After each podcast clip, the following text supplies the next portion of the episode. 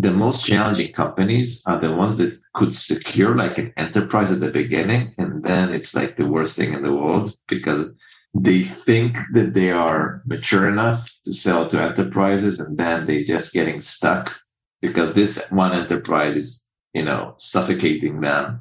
They don't have the robustness of the lower side of the market to learn. So the maybe the one thing i would say is don't start like up there go down and learn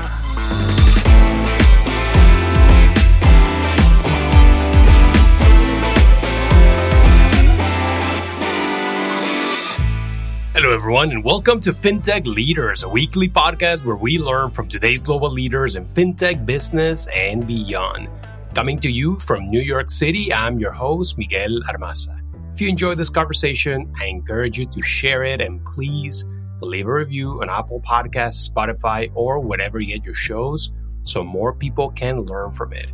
In this episode, I sit down with Bar Geron CEO and co founder of Balance, a B2B e commerce payments company offering an online checkout experience built for businesses.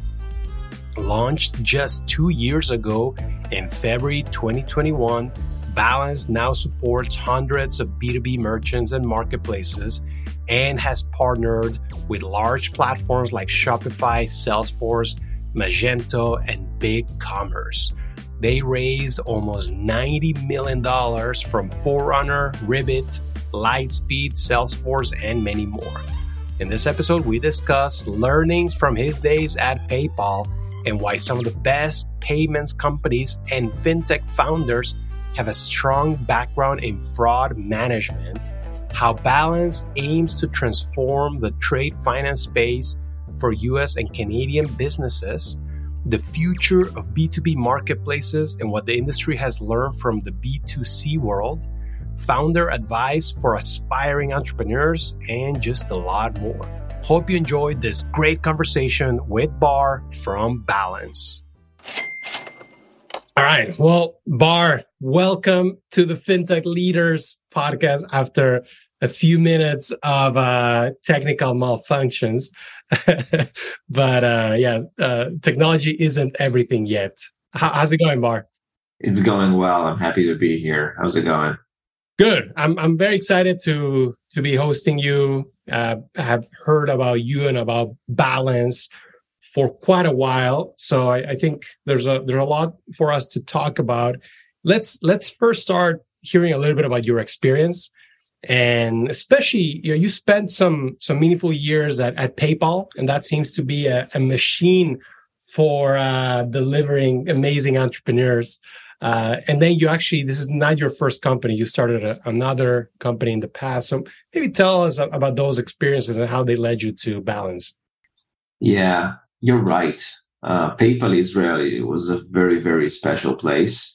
Actually it's an interesting origin story. So PayPal Israel is essentially fraud sciences, uh, a startup that was uh, acquired by PayPal. Um, I think it was 2014, maybe I'm wrong. But what was amazing about this startup is that he, with time, we learned that he created a golden standard of fraud prevention today online. Literally every company in the world today that does fraud is connected to it in some way. Like we can talk about it more, but it's just unbelievable that uh, that this company that again I don't remember the exact amount. I think it was 60 million got purchased by PayPal and created really um, the golden standard. What was the name of that startup? Fraud Sciences. So um, Riskified, Forter, um, and other companies as well, Fraugsters, um, uh, Fraugster in uh, in uh, in Europe and others as well, and really just develop uh, the first real IP on how to on how to identify uh, fraudsters. Again, I'm not an expert, but uh, the technology was based on like the people that developed this technology was from a very prestige unit in the army. A lot of the IP was based on inspirations from that time. And this is part of the culture um, in Israel, right? When you grow up in the army, some in the intelligence, some in, uh, you know, combat environment, you're getting out in 21 a bit different than what you would have uh, be as a person without it. And PayPal, what what was special about PayPal is that the people you work with were not a trivial bunch of people. So you know, in my team, I remember people you know coming from you know studying uh, theater or like uh, history, like you know the things that uh, similar to what we know from like the classic McKinsey days when uh, they just uh, find uh, people with strong analytical skills, but uh, the training or the education itself was less important. Uh, the test itself or the recruiting process of how you get in was very interesting. There's uh, there's a lot of stories of the different tests that PayPal used to do. But to make a long story short, yeah, PayPal was a very, very special place um, in Israel. And I got to know a lot of amazing people. One of them is my co-founder, Yoni. We're best friends from that time, eight years ago. We built our first company together and now Balance. Um, the first company was based on a personal pain of mine. Uh, my father had cancer, uh, took a lot of time to see an oncologist, and we found that the appointments um, that already scheduled around quarter of them are people that are not coming to the appointments at the end, what, what is known as no shows. So we wanted to build technology that enables to eliminate that deficiency. After different attempts to tackle it, we decided to go with uh, a data AI platform that we just build models to predict who will become no show and also what should be the optimal appointment length. So, you know, the problem with, uh, with appointments in general is that everyone are getting the same, uh, 10 minutes or 15 minutes. And it's far from it. And it creates a lot of deficiency in the appointment scheduling system. And so we did that. We had those two models. It was fascinating. We worked with big HMOs in Israel, some UK, some US, bootstrapped. And at the end, we delivered that technology to one of the biggest HMOs we worked with and decided to build balance from a place of let's build something huge and not as hard as selling to, you know, healthcare providers, which is, you know, it was, it was nice. We are happy for the impact. Uh, but it was, uh, it was extremely hard and slow. So we wanted to leverage everything that we know, which is fintech and try and build something that is not an incremental step um, in fintech, but something that will change uh, really the way the economy works. Which we try to think of what is the most inspiring thing we can do. Really coming to the world from that angle was really eye opening. So an ideation is a uh, it's just an interesting process. There's so many ways to tackle it. There's no thumb rules. Uh, generally, in startups, there's no thumb rules. So, and, so Bar, let, let me ask you something. And sorry to interrupt. So, for balance, how how did you identify that problem? Right? How did you identify the the problem? There was actually a need to build this specific product because um, you know, when you're at ground zero, you can take it in any different direction. Exactly. This is exactly what I'm, I'm about to say on the discovery phase. So ideation, discovery is something you can tackle from so many different angles. Yes, we had a good intuition about balance because of our um, experience uh, working in, in the intersection of e-commerce and payments. But actually the way we tackle it is not really by, it, it wasn't like full on yeah, we experienced the problem and then we come up with a solution to solve it. It wasn't like that classic. It was more, as I mentioned before, which is what is the most inspiring thing we can do in fintech that we have the tools to be the best team in the world to do, but that can really change something. And at the beginning, it wasn't the way we we try to tackle the ideation phase. It was like, let's see what exists out there. Let's see how we can manipulate it into something that works because we know there's a product market fit, but give it some edge. And balance wasn't that. Balance was completely a step function um, to what exists. So we said we sat down, we did, we had a lot of conversations, you know, iterating for months, and then we were like, let's let's assume that a B2B checkout experience can be a thing in the world. How does that world looks like? Uh, what does that mean to do a self-serve payment in, if you're a business? What do we need to have in place for this to be a successful business? And then we just got obsessed with it. We just got inspired from thinking about it more and more and more. And not from a place necessarily of like a revenue or generated business, but from a place of what that can do to the world. Because there's a fundamental argument to be said that if you create value for the world, the world will pay you back. Uh, right? Even if you don't get like think OpenAI in a sense. Like even if you don't get like the fundamentals of your business in terms of like revenue, if you understand the value, revenue will come. And I think that was a lot of the approach when you think about balance. And the impact that we saw is that if we can enable customers to just pay without even getting to know the vendor, which is the merchant, the ones having the website, we can open up the gates for the economy to be efficient and work as B2C, right? You know, yourself, you go to Amazon, the New York experience is unbelievable. You get everything you want in the same day. Payment is not even something that you think about. It's so easy. It's ridiculous. Maybe too easy, some would say. You know, in B2B, you need to know your merchant and he needs to give you what you need because the finance team is paying in a very specific way. This friction is what's holding trade to move online. Yeah, and, and, and trade has been around for many centuries, I guess since pre-Venetian times, but especially there, right?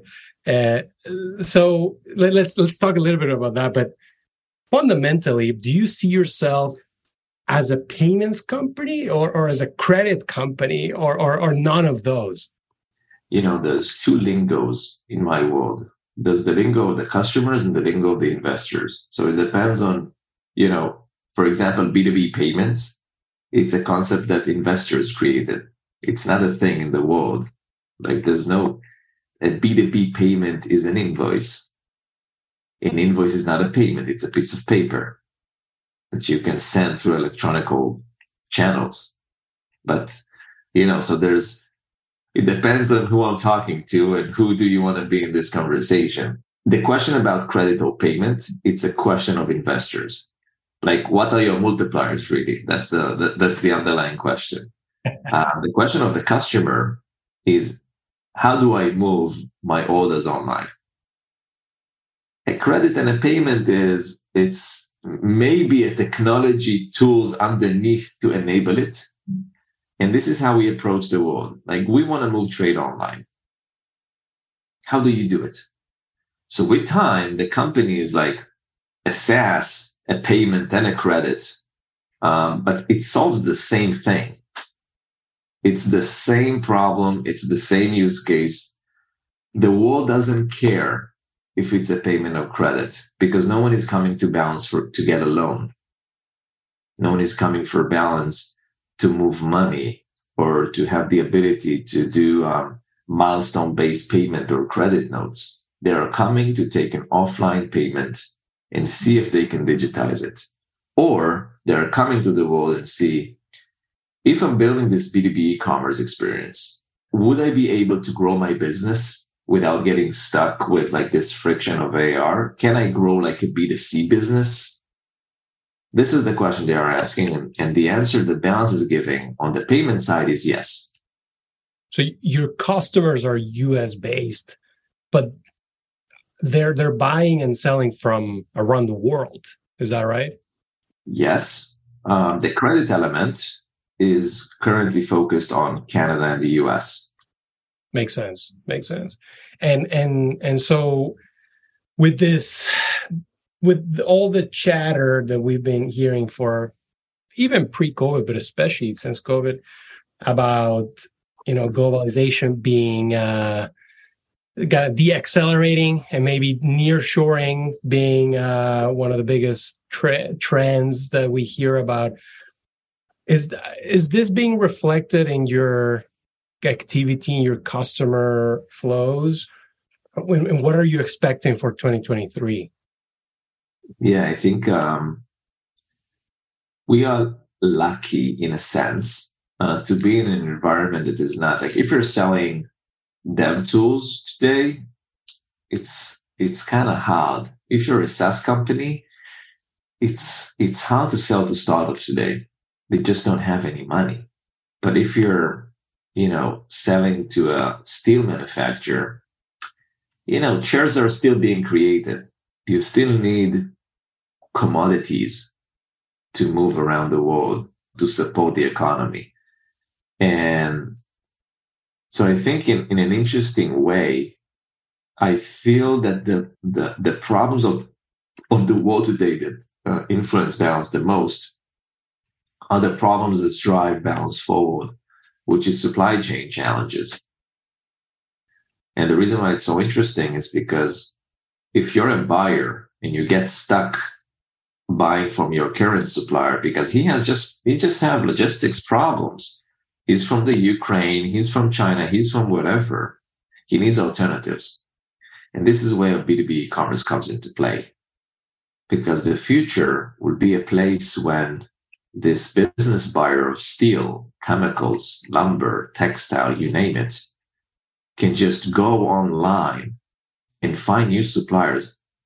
It sounds trivial, what I just said in like in the consumers like, yeah, this is what we do every day, but it doesn't exist for the entire economy.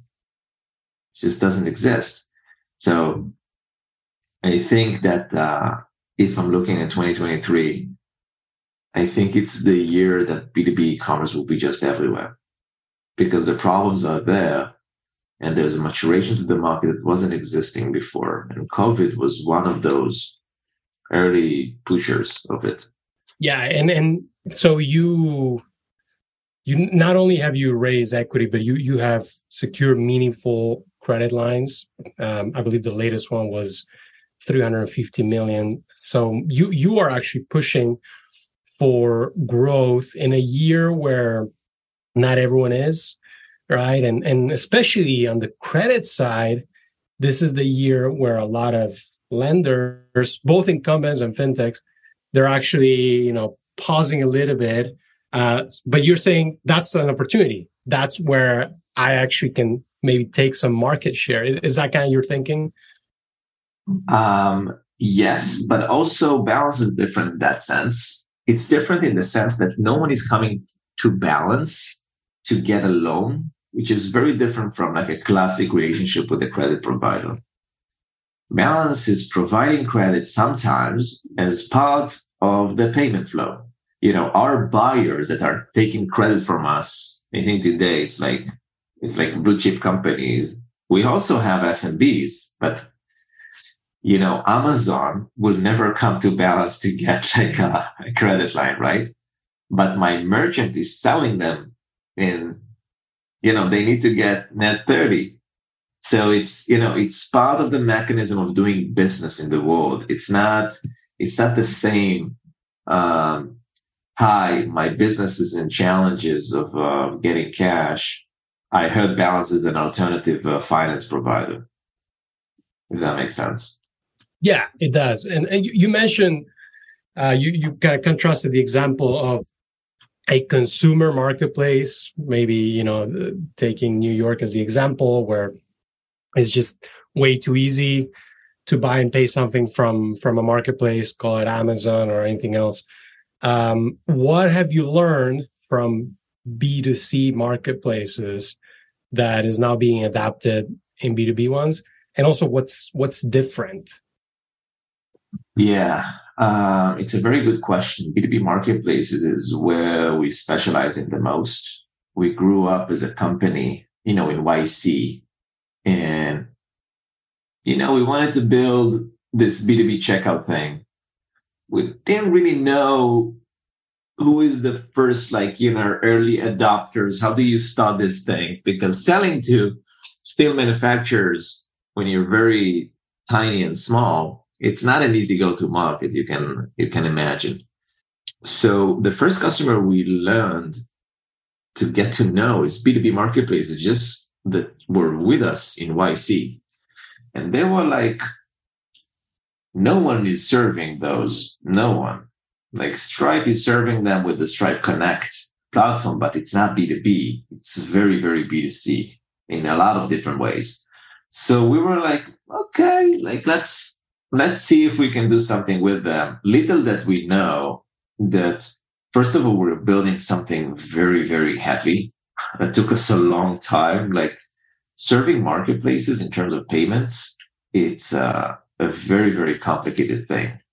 Again, not to get to the nitty gritty, it's not really interesting for everyone here in this podcast, but the notion of co- disconnect a marketplace from a flow of funds, but giving him all the joysticks to control payments from one entity to the other, that's a that's a different level of shit show. Right? It's like it's very very hard. Stripe did it amazingly well with Stripe Connect. This is their main success. But Balance was just, you know, going with the flow like a startup. It's not like everything is calculated. And then we found out that, okay, we're serving those marketplaces. We're doing it the best. And the only one doing like a, a Stripe Connect approach to B2B marketplace. And then we just got exploded with B2B marketplaces. So we got to know a lot. I think we have like 40 different industries today with just entrepreneurs, you know, venture backed tech dudes, so like different from the manufacturers of steel or lumber. And you know, we just went with it. It looked like um, the early adopters, if you like, like the ones before the chasm. And we are learning so much about the challenges and and the complexities of that business. From one side, the innovation that they are creating is unbelievable because they are coming to like an old industry and just offering amazing SaaS capabilities, finding new buyers, doing procurement, you know, managing orders, like everything that is like no one gave a shit about, you know, a chemical industry. Like they are doing business with their vendor. Vendors know their 15 buyers that they are doing business with, and that's it. And all of a sudden, somebody is building, like one of our customers, ChemDirect, building a, a marketplace for chemicals. Anyone can buy chemicals from any vendor, like just in a, you know, all of a sudden, like it's a thing, which is crazy, like acquiring new bars online. Um, very B2C all of a sudden. So from one side, unbelievable um, and game changing. It's not the incremental 5% you're doing in B2C, right? It's, it's like, whoa, you can buy chemicals online from vendors you don't know. Again, in a lot of your industries. And, and yeah, and what have you learned about selling to some of the big big ones because you you've um you, you say you started with the YC ones and and that's a very different conversation maybe over beers uh but with you know names that I, I see you have Shopify, Salesforce as partners, Magento, and recently BigCommerce. What have you learned about actually landing this as partners, as clients? Because a, a lot of the listeners, you know, they they they have companies themselves, you know, and then uh, they're trying also to to crack into this customer base. W- what is important when talking to them? The most important thing is to do something that has a need for. Um, you need, you know, the, the sad thing about startups is there's no like magic formula. The the the first principles of of of any business create something that is valuable, someone is in a need for in the right time. Um, for balance, the thing that makes balance successful was it was the right business at the right time. B2B um, e-commerce and the need for a, a self-serve B2B experience was balance was the first mover and it's it clicked. So there's a lot of luck associated with it as well and just good execution in terms of you know experience. The way to move up is with small in small steps. Um, unfortunately, the, the you know you're you're an investor, you know it better than me, but the most challenging companies are the ones that could secure like an enterprise at the beginning, and then it's like the worst thing in the world because they think that they are mature enough to sell to enterprises, and then they just getting stuck because this one enterprise is you know suffocating them. They don't have the robustness of the lower side of the market to learn. So the maybe the one thing I would say is don't start like up there, go down and learn. Iteration is like you know that it's it's I didn't invented the the thing that the the the, the best currency you want to have is is learning. Um, like every dollar you spend in an early stage company, what you want to get in return is unique knowledge and not necessarily I don't know revenue or you know today it's maybe it's a bit different, but I think it's uh it will always be the case um, because unique knowledge is the most valuable thing in the world and it's really hard to create. So just ask important questions that the answer can be meaningful and just use every time and and dollar you have to answer that question. Because if you can answer that question well, then you have the opportunity to build something really big and sell to the biggest platforms. So, so Bar, you have mentioned some some amazing lessons so far uh, of things that have been successes.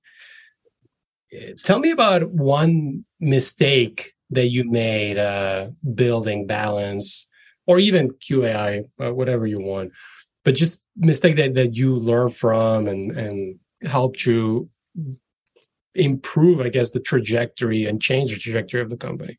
I think the hardest thing that I experienced um, is finding the balance between staying in the weeds and being, um, you know, lead by example, doing the things yourself, doing the sales, thinking about the marketing, doing everything yourself, and doing the zoom out.